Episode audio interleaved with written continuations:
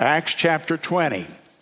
And a completely different type of message today than I normally would bring on a Sunday morning. I'll tell you in a few minutes why I'm bringing it. And it's entirely different. It's, uh, it's almost like me having a little family talk with the church membership here today. And if you're a guest, I'm glad you're listening in. And uh, Acts chapter 20, and as soon as you find it, won't you stand with me as we, we read the Word of God together, please? Acts chapter 20 and verse number 17. Acts 20, 17. And from Miletus, Miletus, he sent to Ephesus and called the elders of the church. And when they were come to him, he said unto them, You know from the first day that I came into Asia, after what manner I have been with you at all seasons, serving the Lord with all humility of mind, and with many tears and temptations which befell me by the lying in wait of the Jews and how I kept back nothing that was profitable unto you, but have showed you and have taught you publicly and from house to house, testifying both to the Jews and also to the Greeks, repentance toward God and faith toward our Lord Jesus Christ. That's just the gospel in a nutshell, isn't it? And now behold, I go bound in the Spirit unto Jerusalem, not knowing the things that shall befall me there save that the Holy Ghost witnesseth in every city, saying that bonds and afflictions abide or await me. None of these things move me, neither count I my life dear unto myself, so that I might finish my course with joy, and the ministry which I've received of the Lord Jesus to testify the gospel of the grace of God. And now, behold, I know that you all, among whom I have gone preaching the kingdom of God, shall see my face no more. Wherefore I take you to record this day that I am pure from the blood of all men. For I have not shunned to declare unto you all the counsel of God. Take heed, therefore, unto yourselves and to all the flock. Now he's speaking to preachers here. He's speaking to the elders in verse 17. He says, Take heed unto, the, unto yourself, first of all, and to all the flock over which the Holy Ghost hath made you overseers, to feed the church of God which he hath purchased with his own blood. For I know this, that after many, uh, after my departing, shall grievous wolves enter in among you, not sparing the flock. And also, out of your own selves shall men arise, speaking perverse things, to draw away disciples after them. Therefore, watch. And remember that by the space of three years, and Paul was in Ephesus about three years, I ceased not to warn every one of you night and day with tears. And now, brethren, I commend you to God and to the word of his grace, which is able to build you up and to give you an inheritance among all of them which are sanctified. You may be seated. This is certainly one of the most poignant scenes in all of the Bible and certainly in the New Testament, I think. Here we have the Apostle Paul. He has now been arrested and he is being transported to Rome where he will ultimately be martyred. He will be beheaded there. He'll spend a couple or three years there in Rome going through a trial process sentencing and so on, then he will lose his head. People forget that Paul was beheaded under Nero. And as he goes on the trip, the ship stops at a place called Miletus, and it was about 15 or 20 miles from Ephesus, where he had spent three years pastoring and planting a church. And from that church had gone out men who were now pastoring in other areas and when they hear that Paul's ship is going to stop over for a day or two in Miletus, they go there 15 miles away and they visit Paul. And it's a sad occasion because they know it's the last time they will ever see him. And so Paul gathers them. Can you imagine him gathering around him, these young preachers? And he's instructing them in how they are to conduct their ministries. And in verse 36, it really gets very emotional if you read it and think about it. After he had told them what he wanted to tell them, and when he had thus spoken, he kneeled down and he prayed with them all. And they all wept sore. And they fell on Paul's neck and they kissed him. Now, men did that, and they still do it over there in Eastern Europe. That sounds a little strange to us, but I never will forget going to the Soviet Union. I've never been kissed by so many men so many times. It's been 20 years. I'll tell you about it now, but I didn't. Kind of an awkward feeling, I'll tell you. But they strictly on the cheek. In fact, on both cheeks. And that's what's going on here. It's an Eastern custom. They all wept sore. You picture it though, Paul is kneeling down on the sand. And they come up and they put their arms around him and they kiss him as was the custom. Sorrowing most of all for the words which he spake, that they would see his face no more. And then they accompanied him to the ship, and he got in the ship, and of course, he went to Rome. Why would I bring a message like with that kind of uh, overtones to you today? Well, I don't normally preach like this on Sunday morning. In fact, every time I've ever preached on pastoral leadership, I preached on on Sunday night. Because I figured, you know, that uh, Sunday morning, I want to always be evangelistic and have a warm, positive, evangelistic uh, worship service. But let me tell you why I'm doing this. Three times in the last few months, three times, pastors have rung my phone or gone to lunch with me or come to see me, and they've told me a heartbreaking tale. Three different occasions and another one or two on the phone. And I listened to these men, all of them honorable pastors of Baptist churches, and I listened to a tragic story in all cases. All of them very similar, too, by the way. There were no accusations made against these men of moral impurity. There was no allegations made about financial impropriety. All of these men were doctrinally sound. They preached the Word of God faithfully. And yet, they have been fired from their churches. All three of them were absolutely broken hearted men. One of them said, At my age, no church will ever again call me. So effectively, my ministry has been taken from me. Some group, in, every, in all cases, had risen up in the church and decided that they were going to assume the leadership of the church. In one case, the pastor brought me the written complaints of the people who were trying to get him fired from his position, and I read them. Honestly, it sounded so childish. I just about I thought, how in the world could anybody do it, be doing God's business at that kind of level? It sounded like it came out of the youth department. Excuse me, kids. I thought grown Christian people oughtn't to be having a church squabble about this kind of stuff. It is purely preferential. He, one of the preachers asked me what, said, what would you do? I said, I'd call Margot, Mar, Marco. Not Margot, Marco.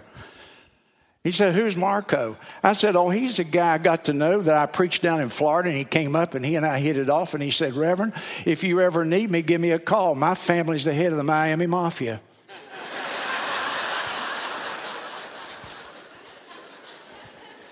That's what I'd do with that crowd you're dealing with over there right now. I just call Marco. If you want his phone number, I got it here on my phone. I've never had to call him yet at our church, but I'm keeping the number just done.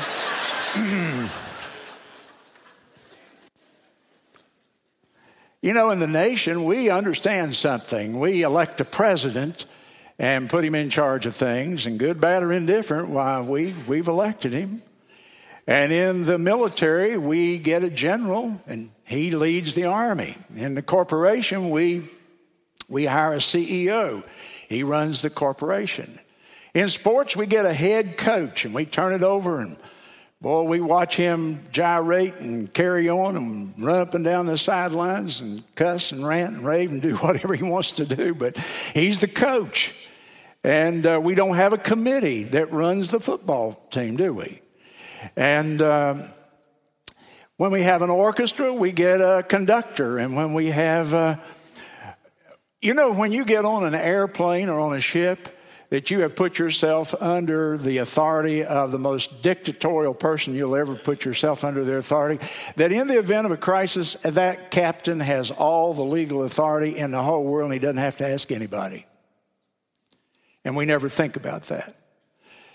But yet, when it comes to the church, we think we're not quite sure about who ought to lead the church.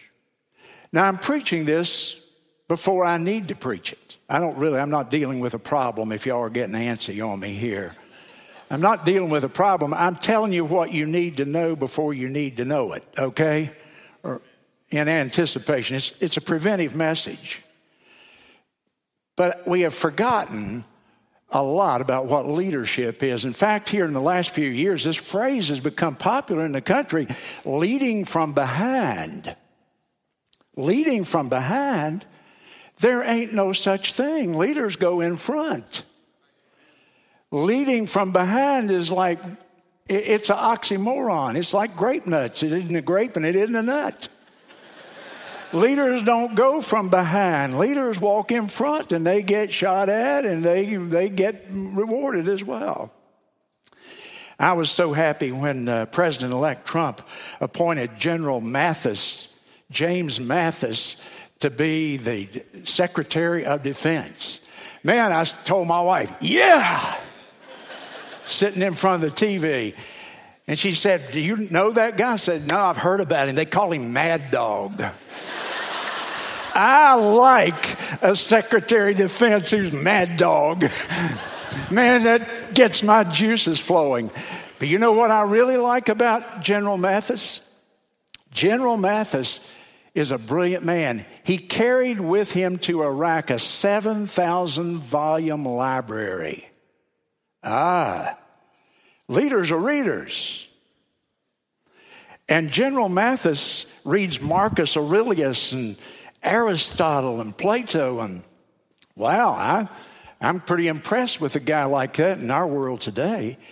And General Mattis is a man of compassion and heart. He's not only tough and mad dog, he got in his car on his own nickel and drove from New England all the way to California and back and visited in the home of every Marine who had been killed in Iraq and Afghanistan and personally sat down with the family and visited in their home. I can follow a man like that. I can follow a man like that. Now, God's plan has always been a man, not a committee, not a board, a man. It's God's plan through the Bible. It's always been that.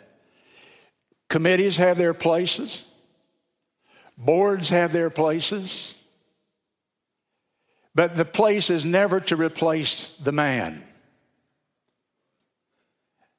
I'm preaching this, I'm preaching to two audiences, I'm preaching to y'all. I'll tell you, part of my message today, you know where I'm directing it? We have a vast television audience. I'm preaching to the members of a hundred little Baptist churches across our TV audience who need to understand God's plan in your church out there is for you to call a man of God and follow him and quit fighting him all the time. So I'm preaching for that audience out there. It breaks my heart that these little churches that are so inept and, and, and, and not making the impact, and they can't do anything because they, they stay in this constant state of, of war between themselves. And God's plan is a man. You, you know what a camel is, don't you? A camel is a horse put together by a Baptist committee.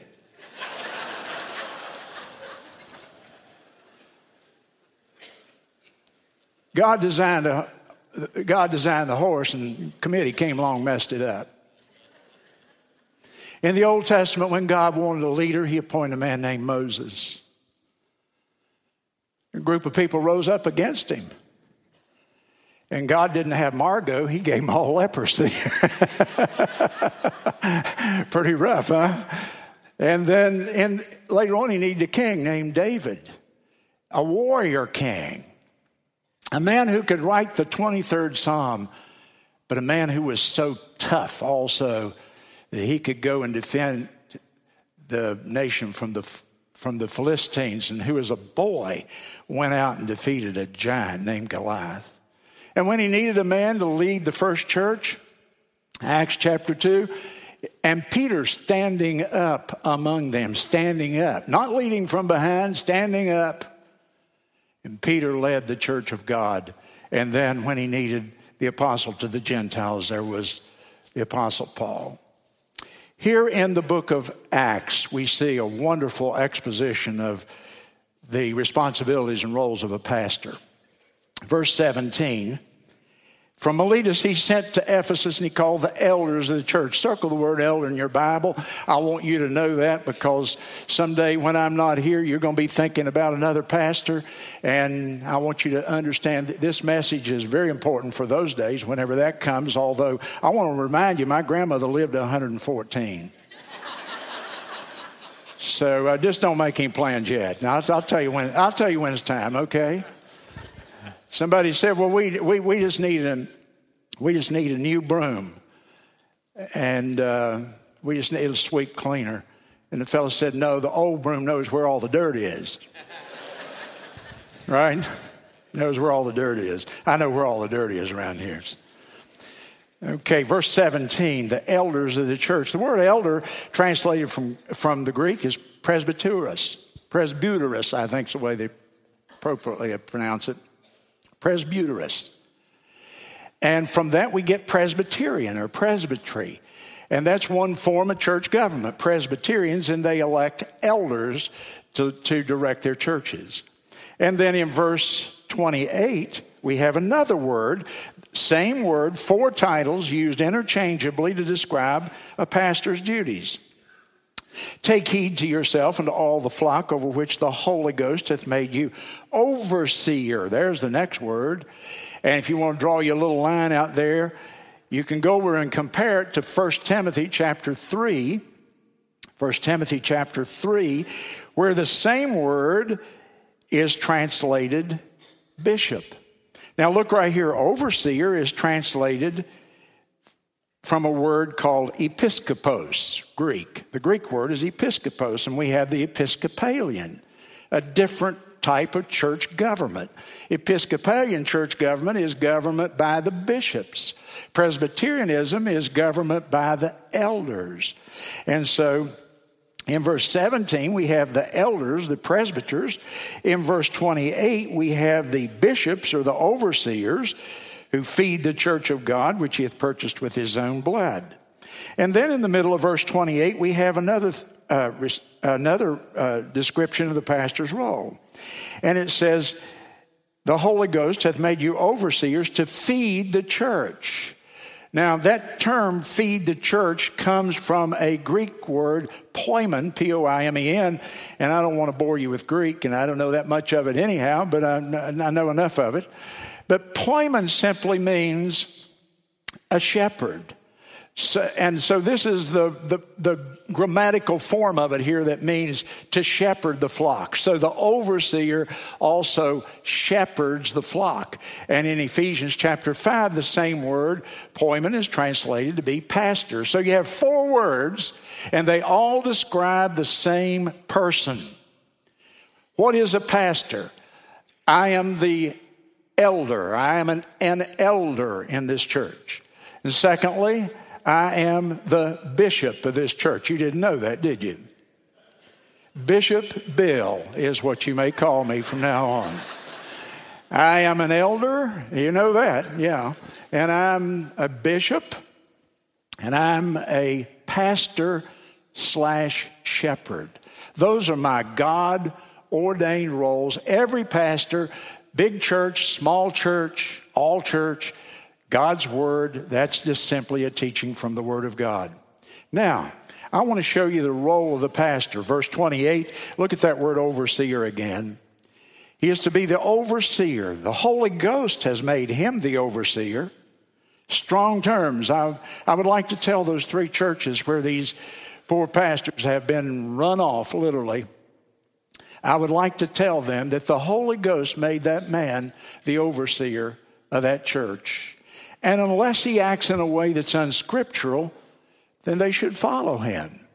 Now, if he's immoral or he's, he's dishonest, if there's no integrity, then you should get rid of him. But God's word calls him the overseer.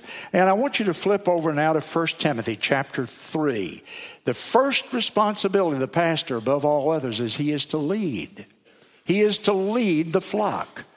1 Timothy chapter 3 and verse 1. This is a true saying. If a man desire the office of a bishop, Acts calls him an overseer, an episkopos, if you want to use the Greek. And then it gives the qualifications he must have, which I don't have time to go into to today.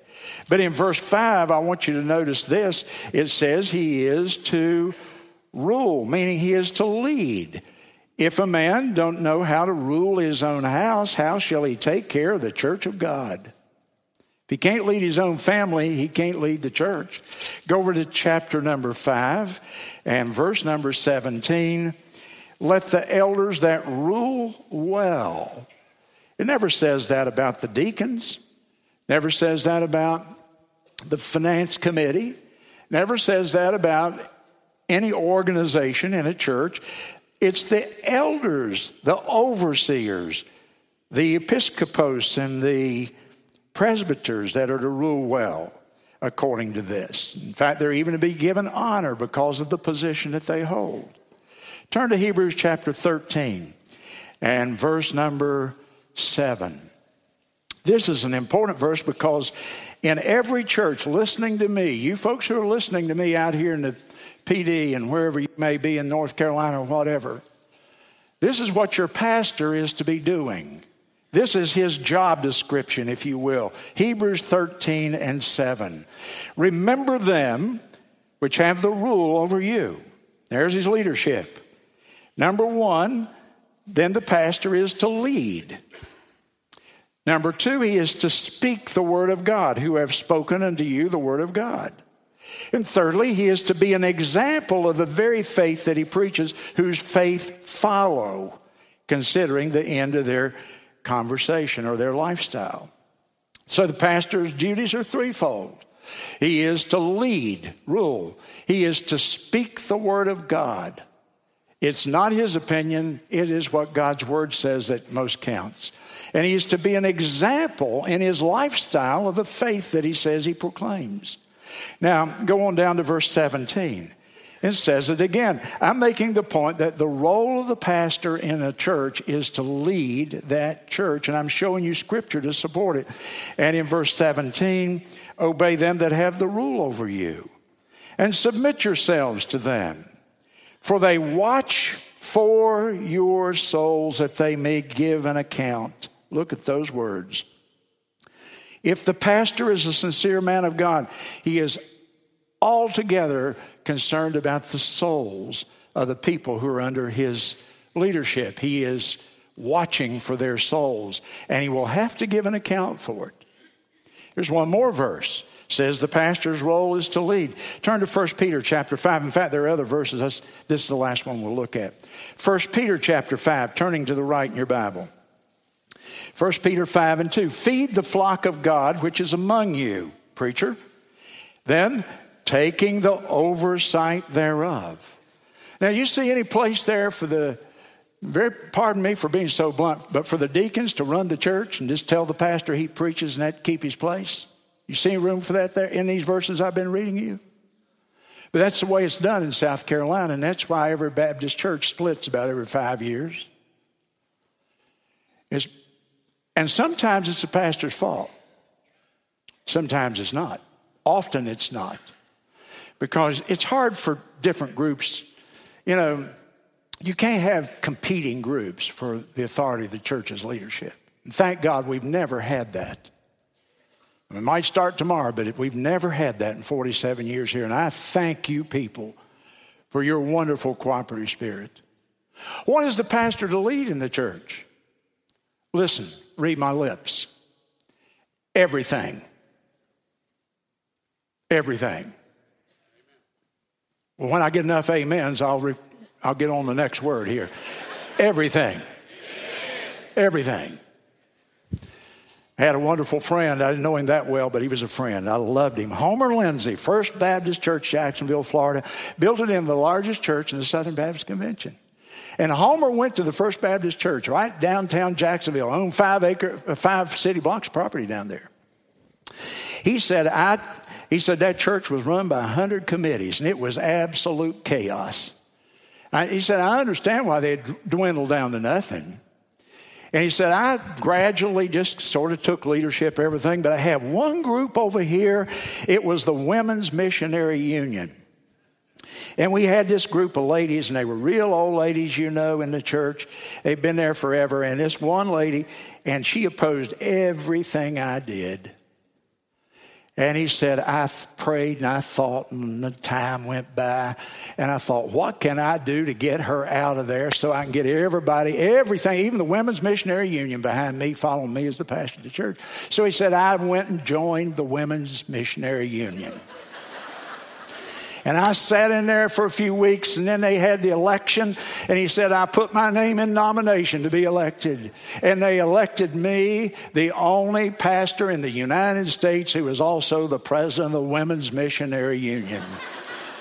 And he said, Do you know what happened in our church? Glorious, wonderful unity broke out. And everybody had a cooperative spirit. And the next year, we had the largest women's missionary union in all the state of Florida at First Baptist Church.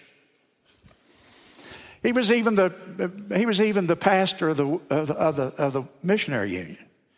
And so Adrian Rogers said it better than anybody always did. Adrian always said it better. He said, anything with no head is dead. And anything with two heads is a monstrosity. You get it? You ever remember going to the state fair when you were a little kid and they had a little freak show tent over here and you went in there and they had in a bottle uh, calf with two heads on it? It's a freak. The first freak Baptist church has two heads. Y'all don't have my sense of humor. You haven't listened to those preachers like I have, and I'm making some of you uncomfortable, and that's okay. You, you'll get over it. And then when the flock is too large, it's a pastor can't take care of everything, and his duties are too numerous, he appoints others, and we call them staff members. They come and serve with him. And so the pastor delegates to them specific duties. And so we need somebody to lead our youth. And we need somebody to conduct our music. Do you know what this Christmas tree would be like if I tried to lead the Christmas tree? There'd be Norma and I watching the Christmas tree. I couldn't do that. And uh, you have a Christian school, you need a principal in the school. And you have all these ministries, and you need people who have been led of the Lord to come there and to join with you in that. But you're still the leader. You don't say, you know, now we have just uh, we have a cooperative type thing. No, you've you've still got to come back and fix that responsibility like they do everywhere else. And what is to be the style of the pastor's leadership? Because so often these church problems come out of style more than anything. Most of the ones I've been talking to, it's an issue of style. Well, look over in 1 Peter chapter 5 again with me. 1 Peter chapter 5. And there it says in verse number 3 neither being lords over God's heritage, but being examples of the flock. neither being a lord over God's flock. Meaning, you can't be arrogant if you're a leader. And you're to walk humbly before the Lord and softly before the people. And you are to you're to be a man of graciousness and a man of integrity and a man of you care about the people under your leadership. But you're still the leader. You're not even always right. Like Rush um, Limbaugh, about 99.4%, you know, but you're not always right. No pastor's always right. But he is to he's to not lord over. He's not to be an autocrat. And the pastor's not to be a dictator. He's always to be a man of grace and the love of the Lord. The f- fruit of the Spirit ought to dominate his life. And to whom is the pastor accountable? Hebrews chapter 13, 7 says he's accountable to God. He's accountable to God. If you think you'd like my job, one day I will stand before God. He's got all eternity for the judgment. I don't know if it'll be like that or not, but he may call the membership roll of the Florence Baptist Temple. What about this one and this one and this one and this one and this one? And I have to give an account. Lord, that one strayed. That one wouldn't listen to anything I ever did, but I did try. I know you tried, Bill. But what about that one? Didn't you, wasn't there some area of neglect there? Oh, Lord, I'm, I'm afraid. He will give an account for their souls. And sometimes in my life, I have been in situations where I said, I don't know if I want any more members or not. I've got too many already now to give account for. I heard John MacArthur say that. He said, I want to grow and reach people for Christ, but I've already got a lot of people to give an account for and I'm accountable to God. And you know what else? I'm accountable to you. I'm not accountable to the presbyters, and I'm not accountable to the bishops. Thank the Lord. I'm accounted to my flock, the congregation. And you do have a responsibility as a congregation to see that I carry out those duties. Financially, this church has more financial accountability than any church I've ever been to. Right now, we have two CPAs who audit our books Leonard Hogenboom and Nancy Waring, two local CPAs. So they, they turn over every rock. They know where what happens to every penny. And I want it like that because about $8 million a year flows through this church and that school. And I, I don't want there to be, ever be any hint of impropriety. And then when it comes to moral impropriety, then you see my life. And there was a time I could have gotten away with a lot. I'll tell you what, if I, if I were going to sin big, I'd leave South Carolina because somebody would see me. But that might be a good thing too, mightn't it? Because people, that way, you're holding me morally and spiritually accountable. And you see the work that I do. And if, if it were to become wrong, then you would see that. I must hurry real rapidly, but I do want you to see one other verse, and it's in Isaiah chapter 55, because it summarizes what I've everything I've been saying now for all this message. Isaiah chapter 55, and it's an Old Testament verse that sort of describes God's plan of leadership. Behold, I have given him, he was referring to David, for a witness to the people, a leader and a commander to the people. And I heard Oswald J. Smith, or I read Oswald J. Smith's little booklet on leadership. And this is what he quoted This is God's plan of leadership. It's always been. I've given him for a witness to the people, a leader and a commander of the people.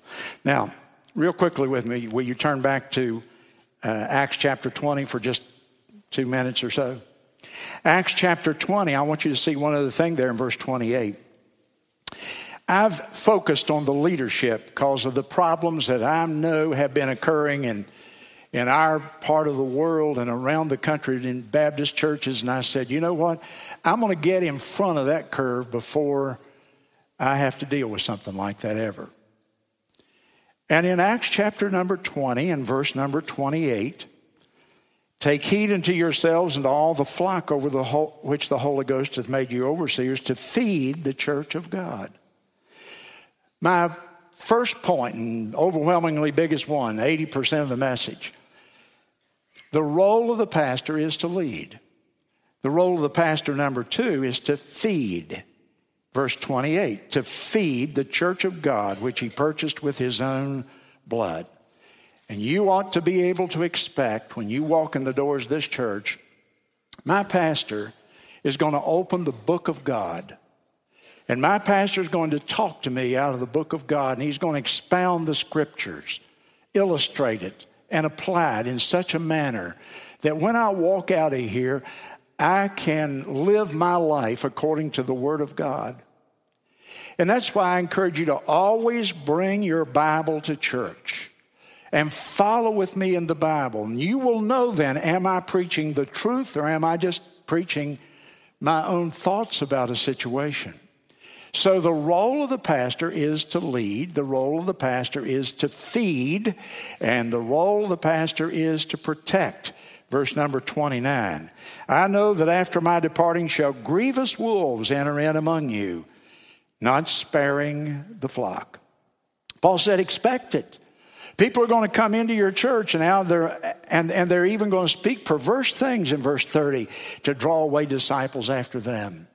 And so the pastor uh, in verse 29, Paul, Paul describes these people seeking to, to, to divide churches as wolves attacking the flock, bringing in false doctrine, bringing in division, being troublemakers in their spirit.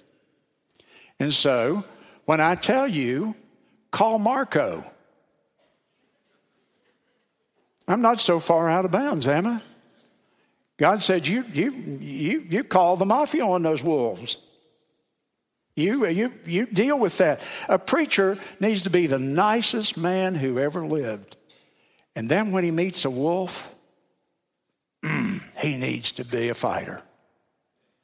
And when we preachers lose our will to fight, then we're going to lose our church to the wolves. And so there's got to be that side of a pastor's personality to drive off the wolves. Now, so the role of the pastor is threefold to lead,